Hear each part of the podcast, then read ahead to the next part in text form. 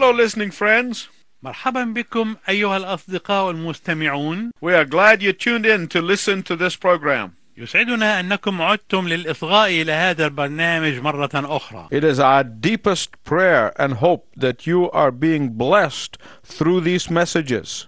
إن أملنا الكبير هو أنكم تتباركون من هذه الرسائل These are an explanation of what Jesus said on the cross. إنها تشرح لنا ما قاله الرب يسوع على الصليب And before we get to statement number six, I want to tell you a few things. وقبل أن نتأمل في الكلمة السادسة أود أنني أخبرك بعض الأشياء There is a lot of talk about a worldwide banking problem. هناك حديث يدور حول العالم عن المشاكل التي تواجهها البنوك There are people who say that your deposit in the banks of the world are not safe anymore. هناك كثيرون من الناس الذين يقولون ان الودائع التي لنا في البنوك لم تعد امنه All this, of course, is enough to give some people some sleepless nights. ان كل هذا كاف لان تصاب بالارق عده ليالي Of course, if all our hope is our deposits in human institutions, then we will be miserable. إذا كانت كل ودائع الحياة تتم مع مؤسسات إنسانية فعندئذ نكون تعساء للغاية By contrast to this, there is a very ancient children's prayer that goes something like this وبالمقارنة مع هذا الوضع على أي حال توجد صلاة يصليها الأطفال تقول Now I lay me down to sleep. الآن وأنا أستلقي للنوم I pray the Lord my soul to keep. أصلي إليك يا ربي لكي تحفظ لي نفسي. If I should die before I wake, I pray the Lord my soul to take. فإذا كنت سأموت قبل أن أستيقظ فإني أصلي إليك يا ربي لكي تأخذ نفسي. This prayer has been prayed by children for hundreds of years, ولقد ظل الأطفال يصلون هذه الصلاة مئات السنين. And it is an indication of willingness to deposit the most prized possession of all that is our own soul in the safest deposit place in the world. وهي تعبر عن الرغبة في أن نودع أغلى ما لدينا وهو نفوسنا في أكثر الأماكن أمانا في الكون And the sixth statement from the cross is an example of that. وتعتبر العبارة السادسة التي نطق بها الرب على الصليب مثالا لذلك Father, into your hands I commit my spirit. يا أبتاه في يديك أستودع روحي This is a word that was used by many of Jesus' followers through the ages. وهي كلمة استخدمها كثيرون من أتباع يسوع عبر الدهور Martin Luther, the great reformer's last words were, Into thy hand I commit my spirit. وكانت الكلمات الأخيرة التي قالها مارتن لوثر المصلح العظيم هي في يديك أستودع روحي Probably countless of Christians through the years have prayed this prayer before they found themselves to be in the arms of Jesus. ويحتمل أن عددا لا يحصى من المسيحيين عبر السنين صلوا هذه الصلاة قبل أن يجدوا أنفسهم بين ذراعي يسوع Turn with me, please, to the Gospel of Luke, chapter 23, beginning at verse 44. أرجو أنك ترجع معي إلى الأصحاح الثالث والعشرين من إنجيل لوقا ومن العدد الرابع والأربعين إلى العدد التاسع والأربعين We'll read that to you. سنقرأ هذه الآيات لك وكان نحو الساعة السادسة فكانت ظلمة على الأرض كلها إلى الساعة التاسعة وأظلمت الشمس وانشق حجاب الهيكل من وسطه ونادى يسوع بصوت عظيم وقال يا أبتاه في يديك أستودع روحي. ولما قال هذا أسلم الروح. فلما رأى قائد المئة ما كان مجد الله قائلا بالحقيقة كان هذا الإنسان بارا. وكل الجموع الذين كانوا مجتمعين لهذا المنظر لما أبصروا ما كان رجعوا وهم يقرعون على صدورهم وكان جميع معارفه ونساء كن قد تبعناه من الجليل واقفين من بعيد ينظرون ذلك If you look at the surrounding atmosphere that led to this cry, إذا تأملت الظروف المحيطة التي أدت إلى هذه الصرخة you're going to discover that this is not a cry of defeat, but rather a cry of victory. سترى أن هذه الصرخة لم تكن صرخة هزيمة بل كانت صرخة نصرة You will see that this cry is not a cry of being conquered by death, but conquering death. سترى أن هذه الصرخة لم تكن صرخة من هزمه الموت بل كانت صرخة من هزم الموت This sixth statement, Luke tells us, was a cry with a loud voice. ويقول لوقا إن هذه الكلمة قبل الأخيرة كانت بصوت عظيم And it was right for Jesus to cry this particular cry in a loud voice. وكان من حق يسوع أن يصرخ هذه الصرخة الهامة بصوت عظيم So it is fitting for Jesus to cry out in a loud voice, Father, into thy hand I commit my spirit. لذلك كان يليق بيسوع أن يصرخ بصوت عظيم قائلا يا أبتاه في يديك أستودع روحي It was loud enough that the angels in heaven would hear it. وكانت الصرخة عظيمة تكفي لأن تسمعها ملائكة السماء It was loud enough so that the devil below may heed it. وكانت عظيمة تكفي لأن يسمعها الشيطان تحت It was loud enough for the crowd to take note of it. وكانت عظيمة تكفي لأن يلحظها الجمع Someone who had studied the torture of crucifixion noted the following قال أحد الناس الذي درس عذاب الصلب قال ما يأتي Normally, crucified people linger on the cross as long as 48 hours. إن الناس الذين يعلقون على الصليب قد يبقون قرابة 48 ساعة And when they finally die, they die with a whimper, not with a loud cry. وعندما يموتون في النهاية فإنهم يموتون بأنة ونشيج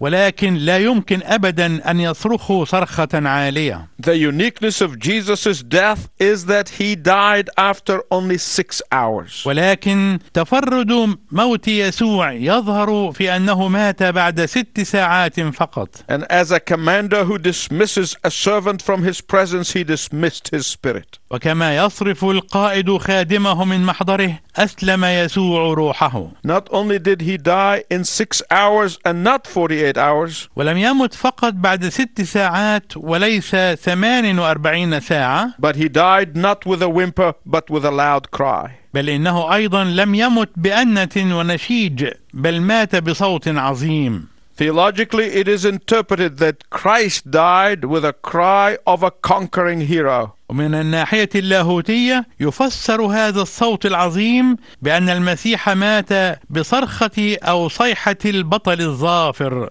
Christ died with the cry of a victor in the battle. مات يسوع بصرخة منتصر في معركة Christ died with the cry of triumph. مات يسوع بصيحة الانتصار The centurion had heard many people die on a cross before, but never did he hear someone die with a cry of victory.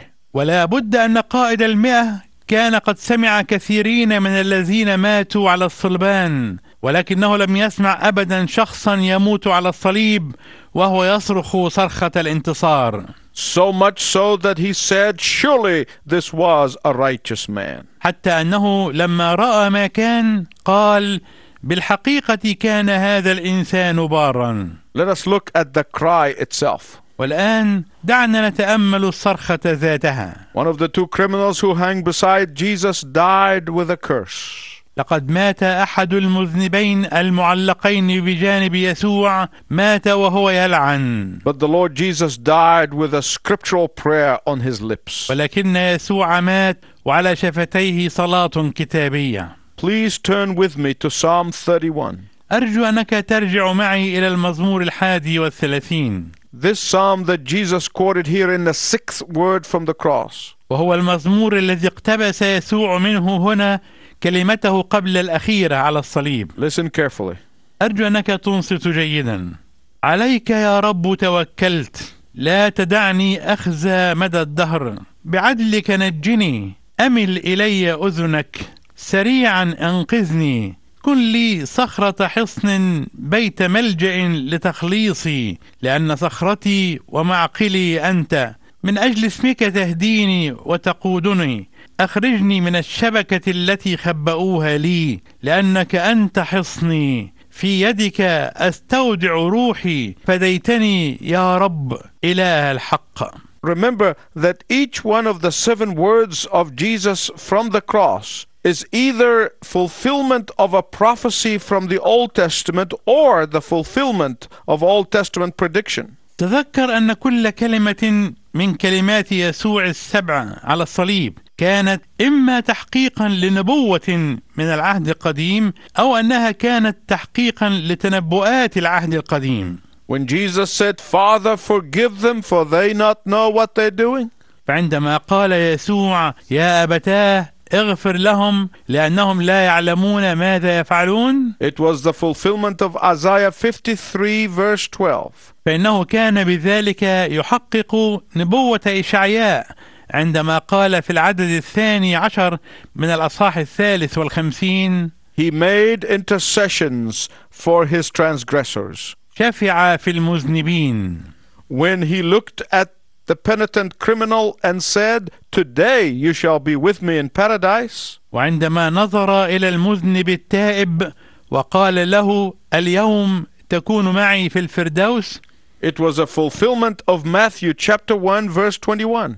كان ذلك تحقيقا لما جاء في العدد الحادي والعشرين من الأصحاح الأول من إنجيل متى. You shall call his name Jesus, for he shall save his people from their sins. وتدعو اسمه يسوع لأنه يخلص شعبه من خطاياهم. When he looked at his mother and said, Woman, behold your son, وعندما نظر إلى أمه وقال يا امرأة هو ذا ابنك؟ it was a fulfillment of the prophecy made by Simeon to Mary in Luke chapter 2, verse 35. كان ذلك تحقيقا لنبوة سمعان لمريم في العدد الخامس والثلاثين من الأصحاح الثاني من إنجيل لوقا And Simeon said, A sword will pierce through your own soul. عندما قال سمعان وأنت أيضا يجوز في نفسك سيف When he cried out in the darkness of midnight that overcame the brightness of midday, وعندما صرخ بصوت عظيم في قلب الظلام الذي توارى أمامه وهج نور النهار and says, My God, my God, why have thou forsaken me? وقال إلهي إلهي لماذا تركتني It was a direct quote from Psalm 22, verse 1. كان ذلك اقتباسا مما جاء في العدد الأول من المزمور الثاني والعشرين When he cried out, I thirst, it was a direct quote from Psalm 69, verse 21. وعندما قال أنا عطشان كان ذلك اقتباسا مباشرا من العدد الحادي والعشرين من المزمور التاسع والستين which says that in my thirst they gave me vinegar to drink. وفي عطشي يسقونني خلا In the deliberate foreknowledge of God, every detail of the cross was given so that we know for sure that the crucifixion was not a misfortune of fate. وفي قصد الله وعلمه السابق قدمت كل تفاصيل الصليب حتى نعرف على وجه اليقين ان الصلب لم يكن مجرد بليه جاءت قضاء وقدرا That the crucifixion was not the sad waste of life. وان الصلب لم يكن ضياعا حزينا للحياه That the crucifixion was not the surrender to martyrdom. وان الصلب لم يكن مجرد استسلام للاستشهاد that the crucifixion was not the unfortunate end of a good life. وان الصلب لم يكن مجرد نهايه سيئه الحظ لحياه طيبه Jesus was the only man who was born of a woman for the sole purpose of dying. لقد كان يسوع هو الشخص الوحيد الذي ولد من امراه لهدف واحد وهو الموت And when Jesus cried out, Father, unto thy hands I commit my spirit, وعندما صرخ يسوع قائلا يا ابتاه في يديك استودع روحي it was the scriptural prayer that every devoted Jew had prayed at the end of the day. كانت هذه هي الصلاة الكتابية التي يصليها كل يهودي تقي في نهاية اليوم Scholars have said that this was not a cry of panic. وقال العلماء أن تلك الصرخة لم تكن صرخة الذعر والهلع It was not the cry of fear, ولم تكن صرخة الخوف. But it was the cry of confidence that Jesus had prayed every evening for 30 plus years of his life. بل كانت صرخة الثقة التي كان يسوع يصليها كل مساء طيلة أكثر من ثلاثين عاما من حياته على الأرض. I want to speak to the parents who are listening to us today. أود أنني أتحدث إلى الآباء الذين يصغون إلينا اليوم I want to tell you that the prayer that you teach your children will be remembered into their manhood and into their womanhood. أيها الآباء دعني أذكركم أن الصلوات التي تعلمونها لأطفالكم ستظل باقية في ذاكرتهم عندما يصبحون رجالا وسيدات Don't neglect that responsibility. أرجو ألا تهملوا هذه المسؤولية The word here, I commit, is a word that means I deposit.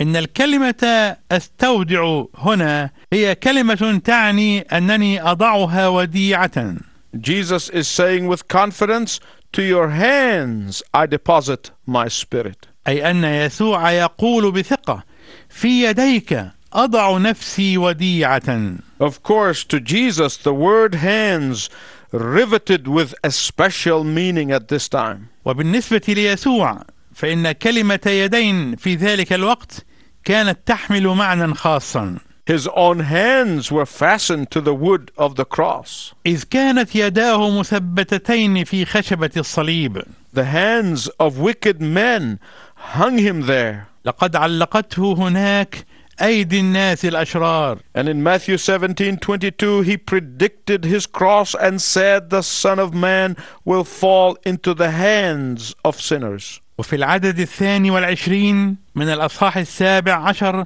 من إنجيل متى تنبأ هو عن صليبه وقال إن ابن الإنسان سوف يسلم إلى أيدي الناس الخطاة In Matthew 26 45, وفي العدد الخامس والأربعين من الأصحاح السادس والعشرين من إنجيل متى immediately before the crucifixion, وقبيل صلبه he spoke of being betrayed into the hands of sinners. ذكر يسوع أن ابن الإنسان يسلم إلى أيدي الخطاة Those were the hands that flogged him. كانت تلك هي الأيدي التي جلدته بالسياط Those were the hands that hammered the nails into his own hands. كانت تلك الأيدي هي التي دقت المسامير في يديه Those were hands that crowned him with thorns. كانت تلك الأيدي هي التي توجته بالشوك For 12 hours he had been in the hands of men. لقد ظل لمدة اثنتي عشرة ساعة في يد الناس The worst that the hands of men could do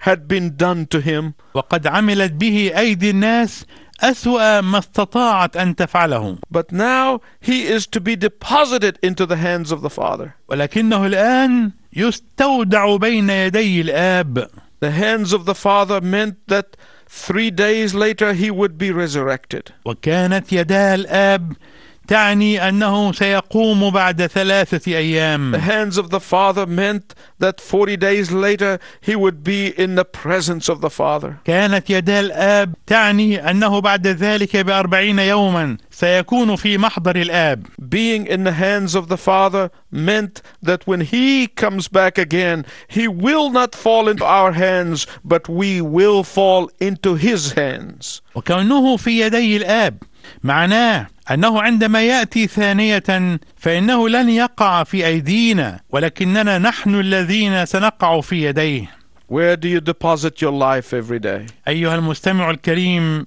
أين تستودع حياتك كل يوم؟ Do you deposit it confidently with the Father or do you deposit it into your own hands? هل تستودع كل حياتك بين يدي الآب وأنت تثق فيه؟ أم أنك تستودع حياتك بين يديك أنت؟ Who sits in the driver's seat in your daily life?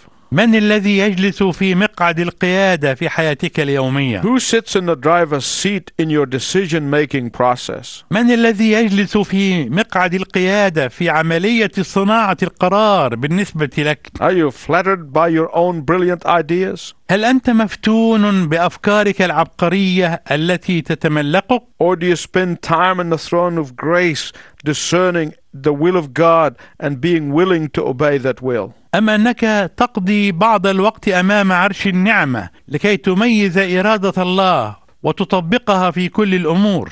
Do you wake up in the morning and say, Lord, I deposit my life into your hand, and then go on to your business, keeping your life in your own hands? هل تستيقظ في الصباح وتقول يا رب استودع حياتي بين يديك ثم تذهب الى عملك وكانك تضع كل الاشياء بين يديك انت Now, here's the difference between you being in the driver's seat or God being in the driver's seat. هذا هو الفرق بين ان تكون انت في مقعد القياده وان يكون الله في مقعد القياده When you are in the driver's seat, you begin to think what is the right thing to do. فعندما تكون في مقعد القياده فانك تبدا في التفكير في الشيء الصحيح الذي ينبغي ان تفعله When you are in the driver's seat, you ask what is the clever thing to do. عندما تكون في مقعد القيادة فأنت تتساءل عن الشيء الذكي الذي تفعله When you're in the driver's seat, you ask what will make me look good. عندما تكون في مقعد القيادة فأنت تتساءل عما يجعلك تبدو في مظهر طيب When you are in the driver's seat, you ask what will prove that I am right. عندما تكون في مقعد القيادة فأنت تتساءل عما تثبت به أنك على حق When you are in the driver's seat, you ask, how can I rise to the top? عندما تكون في مقعد القيادة فأنت تتساءل عن كيفية الصعود إلى القمة Your subconscious prayer then becomes, Father, I deposit my life into my own hands. وسوف تصبح صلاتك من عقلك الباطن على هذا النحو يا أبتاه أنا أستودع حياتي بين يدي أنا And it's okay for you to bless my ideas. ولا مانع عندي أنك أنت تباركني في الطريق Then you read the scripture or a book or you hear a sermon or you get challenged to give him control.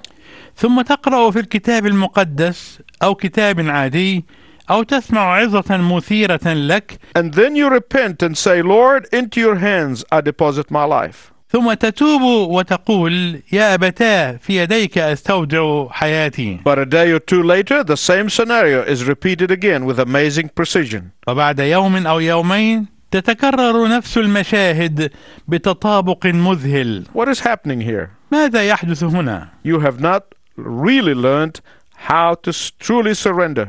إن الذي يحدث هنا هو أنك لم تتعلم التسليم الحقيقي بعد I have never seen or been anywhere near the Dead Sea. لم أرى البحر الميت أبدا ولم أكن يوما ما قريبا منه But some of my friends have. ولكن بعض أصدقائي يعرفونه And one of them tells me the story of how, in the deep section of the Dead Sea, he fell into the Dead Sea and he could not swim. ويروي أحدهم كيف أنه سقط في المنطقة العميقة من البحر الميت ولم يكن يعرف السباحة And he became panic stricken, and uh, in desperation, he began to thrash about with his arms and his legs, fearing that he's going to sink or drown. فشعر بالرعب والفزع وفي يأسه بدأ يحرك ذراعيه وقدميه بكل جهده خوفا من الغطس في الماء والغرق At last, when he was completely exhausted, he felt he could do no more. He cried out to God for help and prepared for the worst. وأخيرا بعد أن أنهكت قواه تماما شعر أنه لم يعد في وسعه أن يفعل شيئا آخر فصرخ لله طالبا النجدة واستعد لمواجهة أسوأ ما قد يحدث Oh, but what a surprise was waiting for him. وكم كانت المفاجأة التي كانت تنتظره For as soon as he relaxed, the water buoyed him up. لأنه حالما استرخى فإن المياه جعلته يطفو إلى فوق He had forgotten that the Dead Sea is so filled with salt and other minerals. لقد نسي أن البحر الميت ممتلئ بالملح وبالمعادن الأخرى And whenever anyone can lie still, he can easily float upon its surface. حتى إذا استلقى أي شخص في استرخاء وسكون فإنه يستطيع بسهولة أن يطفو على سطحه You will not drown in the Dead Sea as long as you resign yourself to the buoyancy of the water. فأنت لن تغرق في البحر الميت طالما أنك تسلم نفسك للطفو على الماء You see, if you simply relinquish your controlling spirit and say, Father, in your hands I deposit every event in my life,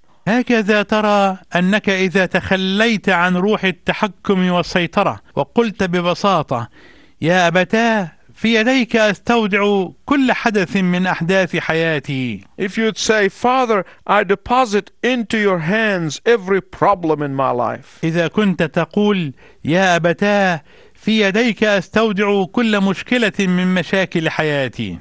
Father, into your hand I deposit my job and my business. يا أبتاه في يديك أستودع عملي وكل شؤون حياتي. Father, into your hand I deposit my children and my family and my spouse. يا أبتاه في يديك أستودع أطفالي وشريك حياتي Father, into your hands I deposit my future. يا أبتاه في يديك أستودع مستقبلي You can be assured of one thing, and that is God will take over and you'll relax and rest in Him. فإنك سوف تتأكد أن الله يمسك بزمام الموقف وأنك سوف تسترخي وتستريح. Can you say with me, هل يمكن أيها المستمع العزيز أن تقول معي؟ Father, into your hands I deposit my spirit. يا أبتاه في يديك أستودع روحي. Until we meet next time, I wish you God's richest blessings. وإلى أن نلتقي معا مرة أخرى أرجو لك بركات الله الوفيرة.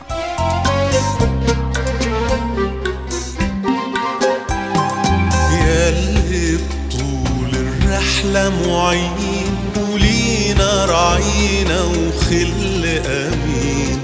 أنت إلهنا وعزنا بيك نعدي في وادي البكا غالبين ياللي مليت العمر بجودك نعمة وتعويض بالأفراح. كفاية لينا يا رب وجودك أيامنا وياك في نجاح. ياللي مليت العمر بجودك نعمة وتعويض بالأفراح كفاية لينا يا رب وجودك. أيامنا وياك في نجاح إنت الهنا في رحلة عنا وإنت التسبيح والترنيم إنت الرضا بطول المدى. بحمد بنهتف ليك يا كريم.